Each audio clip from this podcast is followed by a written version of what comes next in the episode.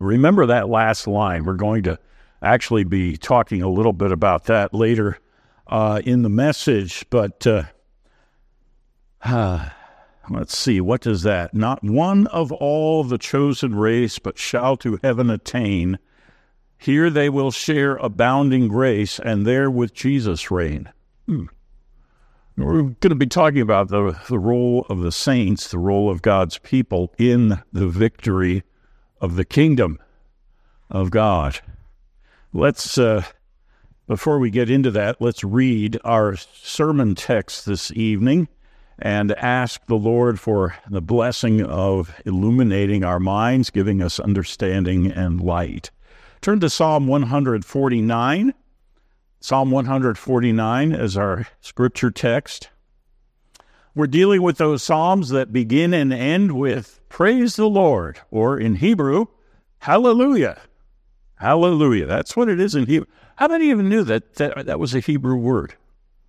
It's also a Greek word. There are, certain, there are certain words that, that seem to be universal. Amen is another one.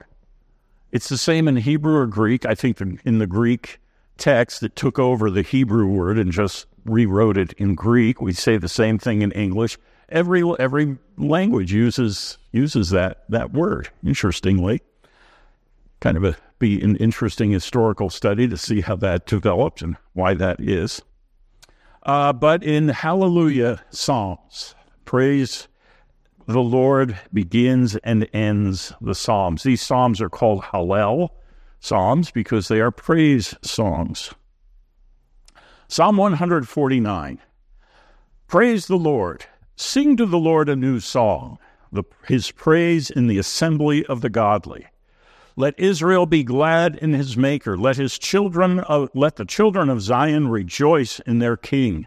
Let them praise his name with dancing, making melody to him with tambourine and lyre. For the Lord takes pleasure in his people. He adorns the humble with salvation. Let the godly exult in glory. Let them sing for joy on their beds. Let the high praises of God be in their throats and two edged swords in their hands, to execute judge, uh, vengeance on the nations and punishments on the peoples to bind their kings with chains and their nobles with fetters of iron, to execute on them the judgment written. This is honor for all his godly ones. Praise the Lord. I've called this message uh, a, a militant song of praise. What's a, a militant song? What does the word militant mean? Well, you can think of words that are similar to militant, like what? Military, militia, military. It's, uh, it's, it's, it has to do with warriors. Uh, and we, we make a distinction about the church that we talk about the church on earth as the church militant, the church still in its struggle, the church that's at war in a way. Though we don't like to sing about that, but you, you remember singing that strange hymn, onward Christian soldiers. About 10, 15, 20 years ago, they started taking it out of hymnals because it was too militant. Hmm, it was too triumphalistic as well. Uh, and we make that distinction that between the church on earth, which is the church militant, and the church in uh, at rest or the church triumphant. And when one of our brothers or sisters passes away, we say they transitioned from the church militant to the church triumphant in heaven.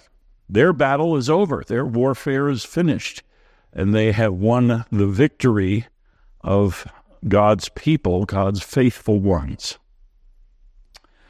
This psalm is interesting in many different ways because it does have at the in the last half of the psalm it turns into a very militant psalm. It starts as a song of praise. Some of the commentaries, and I actually brought a few of the commentaries with me, the smaller ones, uh, but uh, here's a, a, commentary called the Layman's Bible Commentary. It's a re- it's an older one, uh, older as you can see from the cover, and this a more modern one uh, published by InterVarsity, the commentary of Derek Kidner on the Psalms. That's a more up to date uh, commentary. I just thought I'd show you how how uh, different commentaries t- take this psalm and explain it somewhat differently, uh, too. Uh, it is a challenging psalm because we do not today think in these terms. How many of you think that it is part of our glory as the saints of God to uh, have the praises of God in our throats and a two edged sword in our hands? To execute vengeance on the nations and punishments on the peoples, to bind their kings with chains and their nobles with fetters of iron, to execute on them the judgment written. This is honor for all the godly ones. When you go to bed at night and you have songs of praise on your on your mind and perhaps on your lips, are you singing praises because you get to execute judgment on the nations? See, that's we don't talk this way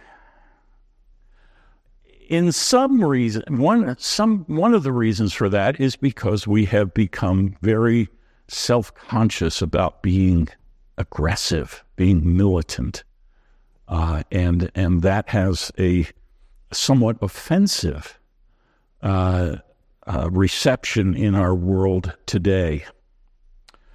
Another reason, and this is this is something I'm going to do this evening, and, and that is take you through a little bit of the history of interpretation. You see, as the church has existed in the world, different influences have come upon the church, which has in in in turn affected the way the church looks at the Bible. I will give you an example, and it has to do in the area of eschatology. In the early church, the dominant theme or the dominant position of eschatology uh, in the apostolic church or the post-apostolic church, say after the after the uh, the apostles uh, died off in that latter part of the first century into the second century A.D., the dominant school of thought was what we call premillennial um, is what we would call historic premillennial. But in the second, third, and definitely by the fourth century, that had changed considerably. Part of the reason was a reaction against an over literalization of Scripture and an over emphasis on worldly victory. There was a reaction against that. There was also a, a philosophical position that was becoming more and more influential in the church, that, and that was a position called Neoplatonic thought. Uh, it uh, also it was an influence. That kind of thinking uh, was an influence in some of the Gnostic sects. They they held a, a worldview called dualism that the world was uh, the world or reality was divided between the material realm and the spiritual realm. And the material realm was, was inferior and sinful. The spiritual realm, the, the non material realm, was good and powerful and so forth. And that worldview influenced the way the church read the Bible, especially in its reaction against some of the uh, some of those ancient premillennial uh, teachings. Uh, I I read a statement, or uh, we don't have his, his works, but we have fragments of his works. An early church father named Papias. He was a student of John. He was a student of John, and he wrote this about his, his vision of the millennium. And he said, This was taught to us by those who heard the apostles. Every vine will have 10,000 branches. Every branch will have 10,000 clusters. Every cluster will have 10,000 grapes, and every grape will give 10 quarts of, of wine. That's a, that was their picture of millennial blessing. Now, I'm not sure he meant that literally, but they did take the Bible literally. It's, by the way, that, that whole picture is not in the Bible. It is, uh, it, but it was their imagination of the blessings, the, the abundant blessings of the millennial period. Uh, uh, Papias, Polycarp, these are some of the names of early church fathers. Irenaeus, Justin Martyr, they all had and emphasized a, liter- a more literal approach to understanding the Bible.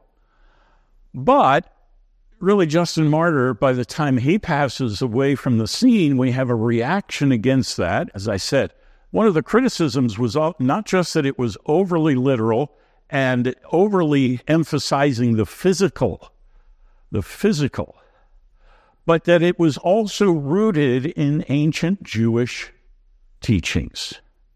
And the Christian church wanted to reject that. By the time we reached Origen, who was a, a early father in uh, Alexandria, Egypt, and then especially in, into the fourth century, we reach uh, the time of Augustine. And with Augustine, we have a great shift and popularization of the position we now call amillennialism. Amillennialism became the dominant view in the church, largely through the influence of Augustine, but others as well. Jerome, um, uh, as I mentioned, Origen, uh, O R I G I N is the way you, you spell his name. Those that that emphasis came and became the dominant, and in many respects is still the dominant position in the church. But again, there comes with that a slightly different emphasis and reading of Scripture. This is a this text that we've read tonight is a real case in point. I wanted to just take you through that little bit of the history of interpretation uh, to, to show that not everything is cut and dried, and not everything remains the same in the history of the church.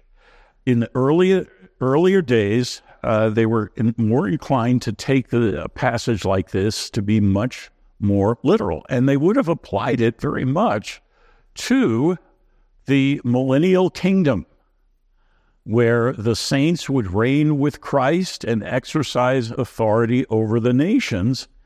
And I will, I'm going to take you to some of the scripture passages that go along with this as well.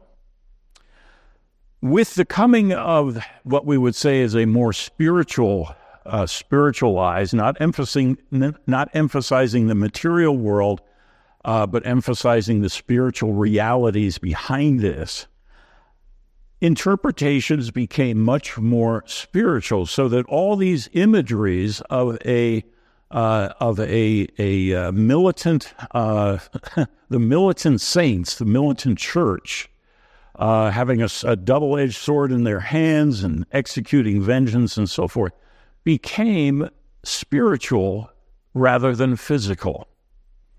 Now, you can find scripture that supports that too you can find. I mean, Paul, and we'll, let me let me read uh, a couple of those. Um, oh, now I can't find it. Oh, good.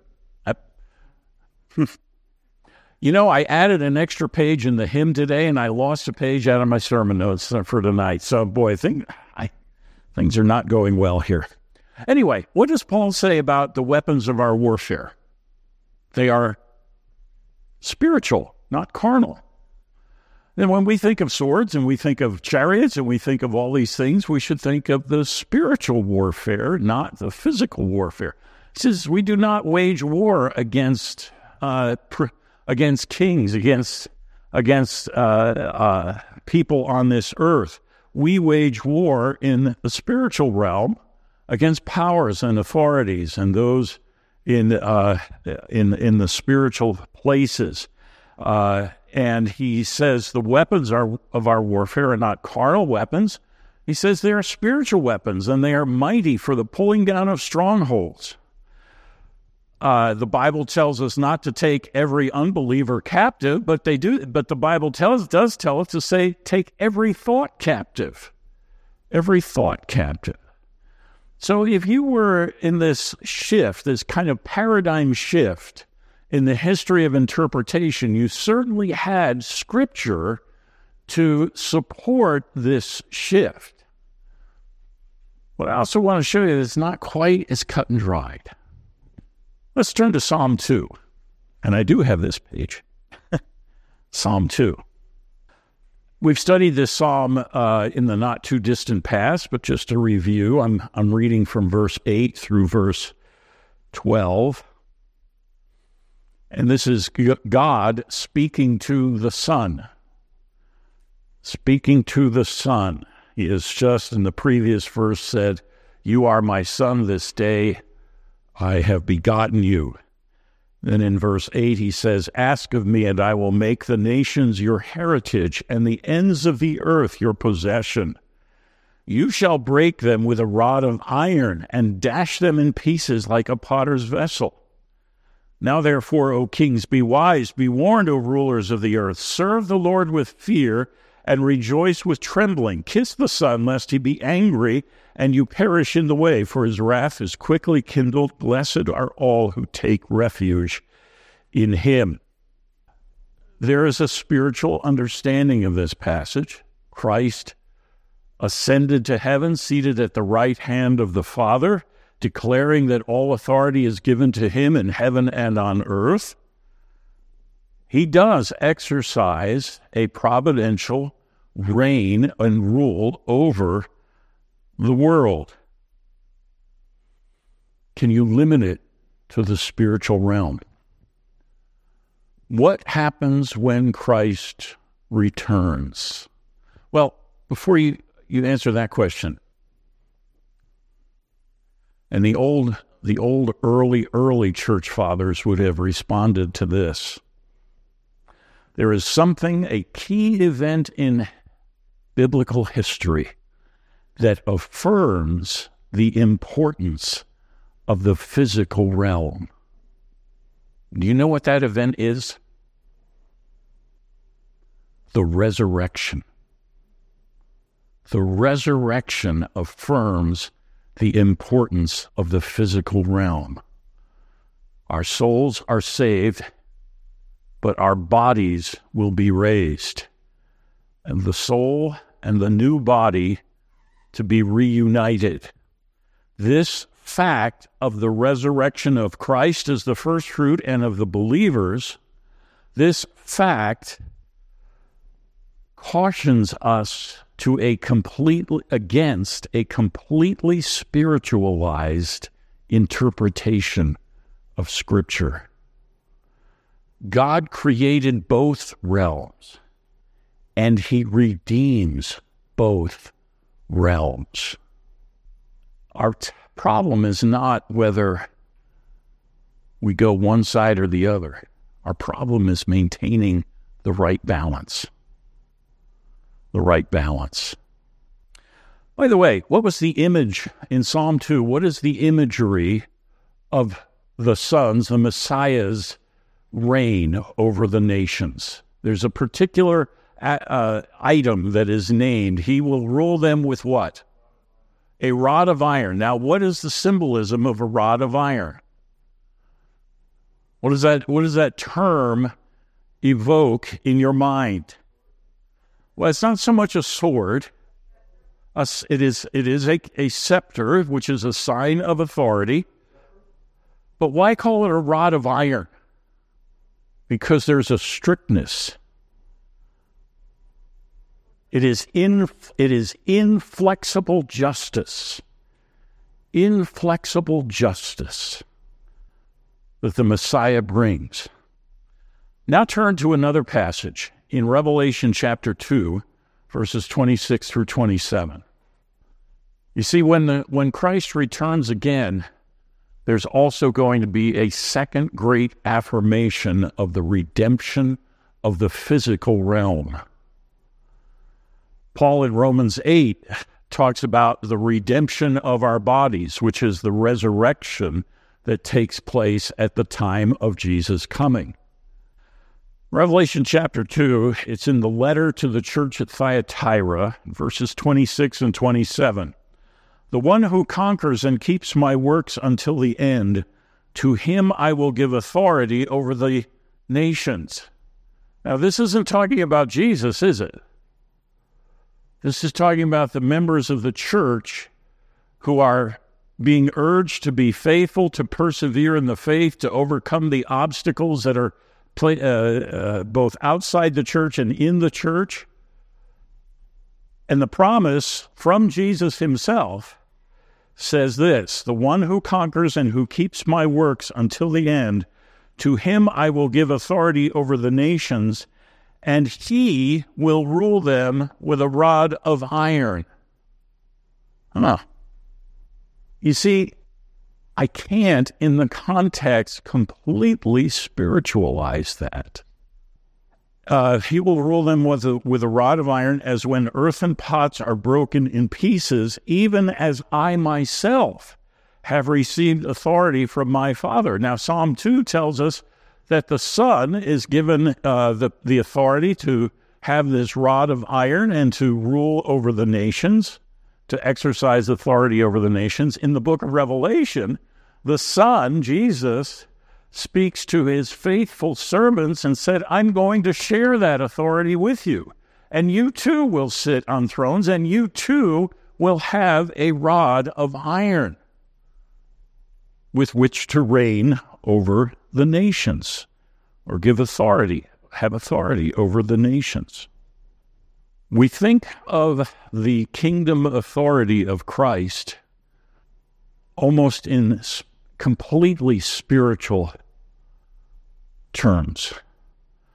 But there are passages in the Bible, Psalm 149, Psalm 2, Psalm Revelation 2, and others that indicate there's something more to this. Something more to this.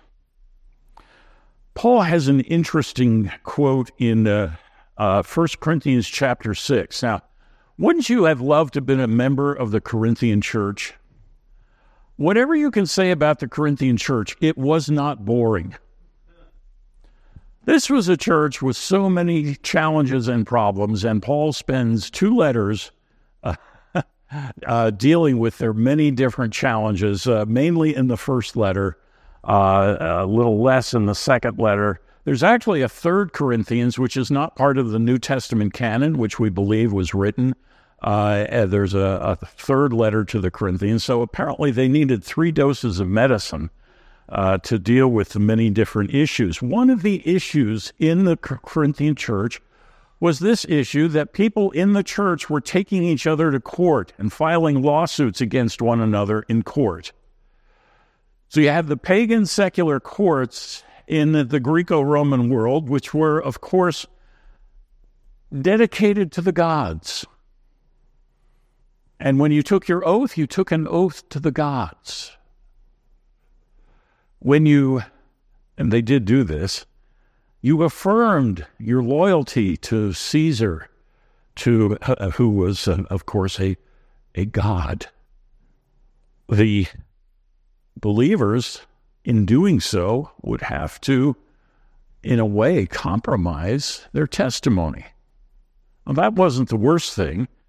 Paul says this, though. He says, Why don't you settle this among yourselves?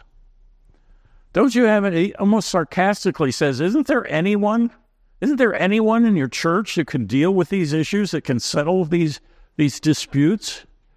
Isn't there someone wise in the church who can handle this? He writes this When one of you has a grievance against another, does he dare go to law before the unrighteous instead of the saints? Or do you not know that the saints will judge the world? Oh, wait a minute. Do you not know that the saints will judge the world? Where did he get that idea? Well, maybe from Psalm 149 and Revelation 2 and so on. Psalm 2. Do you not know that the saints will judge the world? And if the world is to be judged by you, are you incompetent to try trivial cases? Do you not know that we are to judge angels? You know what strikes me as I read this is that Paul assumed that they knew this. And yet to us as we read it, well, huh? What? What's he talking about? I have to tell you, I'm not sure because I can't find any other place that gives me understanding and light on on this. But Paul says, Don't you know that we are to judge angels as if they knew this? He expected them to know this. And you are to judge the world. How much more then matters pertaining to this life? There's something more to this idea. Another passage, and this is, again comes from the latter part of the book of Revelation, chapter 19, and it is a vision of the coming from heaven of this rider on a white horse uh, who is has a, a sash, a belt that uh, says the word of God. We clearly identify him as uh, the Christ. But in this, here's a part of the picture, though, that portrait that John sees, that image there, or the vision that John sees. From his mouth comes a sharp sword with which to strike down the nations, and he will rule them with a rod of iron. He will tread the winepress of the fury of the wrath of God the Almighty. On his robe and on his thigh, he has a name written King of Kings and Lord of Lords. That vision goes on and says the dead will be food for the birds, that the great people of the earth to the low people of the earth will be struck down. Now, in keeping with a spiritual spiritual uh, interpretation of this passage, one of my great heroes in church history is uh, the former uh, uh, the professor of New Testament at Princeton Seminary, old Princeton, back in the 1800s and early 1900s, Benjamin uh, Breckinridge Warfield. He writes on this passage he writes this or interprets it this way, particularly about the sword that comes from the mouth of this rider on the horse. And he doesn't really try to interpret this as so much assume an interpretation. And I got to tell you, while he's one of my heroes, I was a little disappointed when I read his comments on this. He says this What can this be but the preaching of the Word of God? Really? Read the context. Read the context. And he says, the preaching of the word of God slays the, the opposition of the nations. The preaching of the word of God will heap up the spiritual wickedness, and they will be like the bodies decaying in the sunlight. This, the preaching of the word of God will accomplish this. The, the rod of iron is, is, uh, is the, uh, the victory of the kingdom over the nations of the earth, spiritually and morally. He was not a premill and not an amill. He leaned more toward a postmillennial understanding. When I read his comments, I quickly, because I respected him so much, in other words, he was a, a real hero of the faith and def- defending the inerrancy and inspiration of the Bible when uh, when those doctrines were under attack by liberals and modernists in the church. But I couldn't believe that this was his interpretation of the passage that the sword and the rod were symbols of the preaching of the word, because it just does not fit the context. Let me go go to our commentaries here, and I'm going to give you a, a sampling a little bit. Both of these commentaries tell me that what is being depicted in Psalm 149 is a victory dance. Apparently, this psalm was written after some great military victory over the enemies of, of Israel, and they are celebrating uh, with festal uh, songs and and uh, um, a, a celebration uh, with dancing and, and instruments and, and so forth and songs. So one commentary writes this In this sacred dance, the warriors have their swords and probably strike them together in time with the rhythm of the music. This celebration of a recent victory has overtones of future judgment upon the nations. Hmm, okay. Israel is to execute upon the nations the judgment written. This written judgment may be the sentence recorded in the Lord's book in heaven, uh, quoting from Isaiah 65 and Job 13, Daniel chapter 7, or the law and the prophets on earth, Deuteronomy 32, Isaiah 45. And these are all passages that deal with God's judgment on various nations. In the psalmist's day, it was inevitable that the kingdom of God was envisioned by many in a nationalistic and militaristic framework. But this framework is set aside in the New Testament. Jesus said, My kingdom is not of this world. For though we live in the world, we are not carrying on in a worldly war, and the weapons of our warfare are not worldly, but have divine power to destroy strongholds. That's all this commentator writes on that passage. So, what he's saying is this was appropriate. These images were, were literally understood in the Old Testament, but with the coming of the New Testament, we can't understand them in the same way. Can't understand them in the same way. And again, he gives the, the spiritual application. Uh, in this more modern commentary, Again, the author here talks about a victory celebration, most likely after some great victory. But he calls this a celebration. Uh, the church militant uh, is, is fighting a holy war, such as those of Israel against the Canaanites. We sing of the retribution which will overtake the enemies of God. As a nation, Israel has been charged with executing this in literal fact at her entry into the promised land. And at the last day, the angels, the armies of heaven, will accompany our Lord to judgment.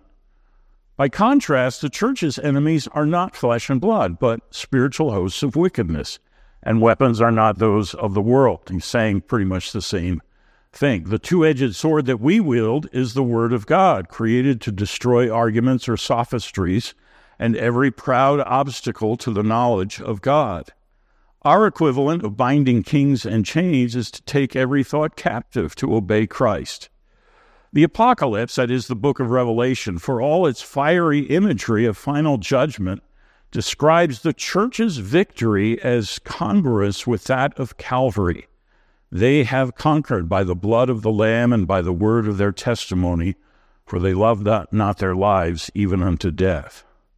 This is the judgment written by the cross against the ruler of this world, who is the power behind the kings of verse 8. God has appointed glory for all his faithful ones at a higher level than was clearly visible in the Old Testament. Such are the battle honors of the genuinely holy war. Okay, how do we sort this out? Hmm. Remember, I, I, I told the uh, you know the humorous observation that when we would ask our seminary professors a a, a question and and ask them to tell us the right answer, they would immediately say, "Well, there are good people on both sides of that question," which we always found very unsatisfactory. So I'm going to start by saying there are good people on both sides of this question. And actually, I think there is something about the balance the balance. In, by the way, they all say, oh, in Israel, this was literally something that they, they saw, they did, they felt. But, but there was a spiritual element to Israel's warfare, wasn't there? Did God just displace the Canaanites because he felt like displacing the Canaanites? No, he actually sent Israel in because the wickedness of the Canaanite tribes was extraordinary.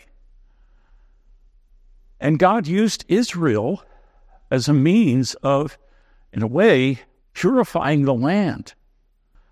They, we think we live in the worst of times, but the ancient Canaanite people practiced certain things that we can't even discuss openly and would even shock our sensibilities. There was a spiritual element to that. It wasn't just physical warfare. Similarly, I agree. In our day and age, our battle is not against a physical presence. It's a, it's a spiritual battle. It's a spiritual battle. And the weapons of our warfare are not carnal, they're not worldly, but they are powerful and they pull down and destroy every argument that is raised up against the knowledge of God. That's how we should use that. And yes, the Bible is a sharp two edged sword. Scripture affirms that. But there is also a physical aspect to us. We are physical people. When one of us is arrested and put in prison in a country that persecutes the believers, we have whole churches that have been arrested on Sundays when they came to worship in the country of Eritrea that have been held in shipping containers for years. And they're still praising God. But there's a physical aspect to their rejection of false teaching, a physical aspect to their torment and their resistance. There's a balance. There's a balance. I think the, the prophetic vision of the future again affirms, especially with the concept of the revela- of the of the resurrection, it is a powerful affirmation that God redeems both realms. There is a new heaven and a new earth. John sees a city coming down from heaven it's not just a spiritual entity, it is a physical reality. The reign of Christ is not just a spiritual reign, but when the imagery of a rod of iron and a scepter and so forth are uh, to reign over the nations, the nations are physical entities with spiritual implications. Then I saw an angel coming down from heaven holding in his hand the key of the, to the bottomless pit and a great chain. And he seized the dragon, that ancient serpent who is the devil and Satan, and bound him for a thousand years, and threw him into the pit, and shut it, and sealed it over him, so that he might not deceive the nations any longer until the thousand years were ended. After that, he must be released for a little while. And then I saw thrones, and seated on them were those who, to whom the authority to judge was committed. Also, I saw the souls of those who had been beheaded for the testimony of Jesus and for the word of God, and those who had not worshipped the beast or its image and had not received its mark on their foreheads or their hands. They came to life and reigned with Christ for a thousand years. The rest of the dead did not come to life until the thousand years were ended. This is the first resurrection. Blessed and holy is the one who shares in the first resurrection. Over such, the second death has no power. But they will be priests of God and of Christ, and they will reign with him for a thousand years. Is that entirely spiritual? Or is it a blending of the spiritual and physical? Is the resurrection that is spoken of here, the first resurrection, it's called the first resurrection. Is that simply a spiritual? And by the way, this is this is the dominant view uh, interpretation of this first resurrection that it is our spiritual resurrection when we came to know Christ as our saviors, and spiritually we were raised from the dead. Does that fit the context? Is there one resurrection or two resurrections? Why call the first why call it the first resurrection if there's only one resurrection? I was participating in an exam in presbytery of a young man for ordination. And I asked him, What does this mean? He says, Well, the first resurrection isn't a physical resurrection. So, well, what is it? It's when we came to know Christ and spiritually we were brought to life. I said, look at the context. How did these people die? How did they die? And he couldn't answer because to read the context would immediately undermine his interpretation. The context says they were beheaded because they would not worship the beast and they were brought to life So here's here's what I'm I'm leaving you with. Balance. Balance in our interpretation. Do not fall into the trap of overemphasizing the physical reality at the expense of the spiritual or the spiritual at the expense of the physical. God works in both realms. He created both realms. He is redeeming both realms. Both realms are what he pronounced good on the day of creation. Second point read the scriptures for what they say. And when the scriptures contradict a favored theory, even if it's the dominant theory, go with scripture. Go with scripture. Well, you might be thinking, well, he's trying to convince us to be historic premillennialists. Well, if that happens, all well and good. I'll be even happier. But if you learn to read the scriptures clearly, compare scripture with scripture, the Bible is its own best interpreter. That's why I've taken you through several passages that reflect on this duality, this spiritual physical reality, both affirming both and affirming a, a, a reign for the saints that it cannot be simply defined as a spiritual reign we are physical and when we are raised from the dead we have physical we will have physical properties and the world will still have physical properties. The new heavens and the new earth will still have physical properties. And we need to affirm the importance and the goodness of both because this is my father's world.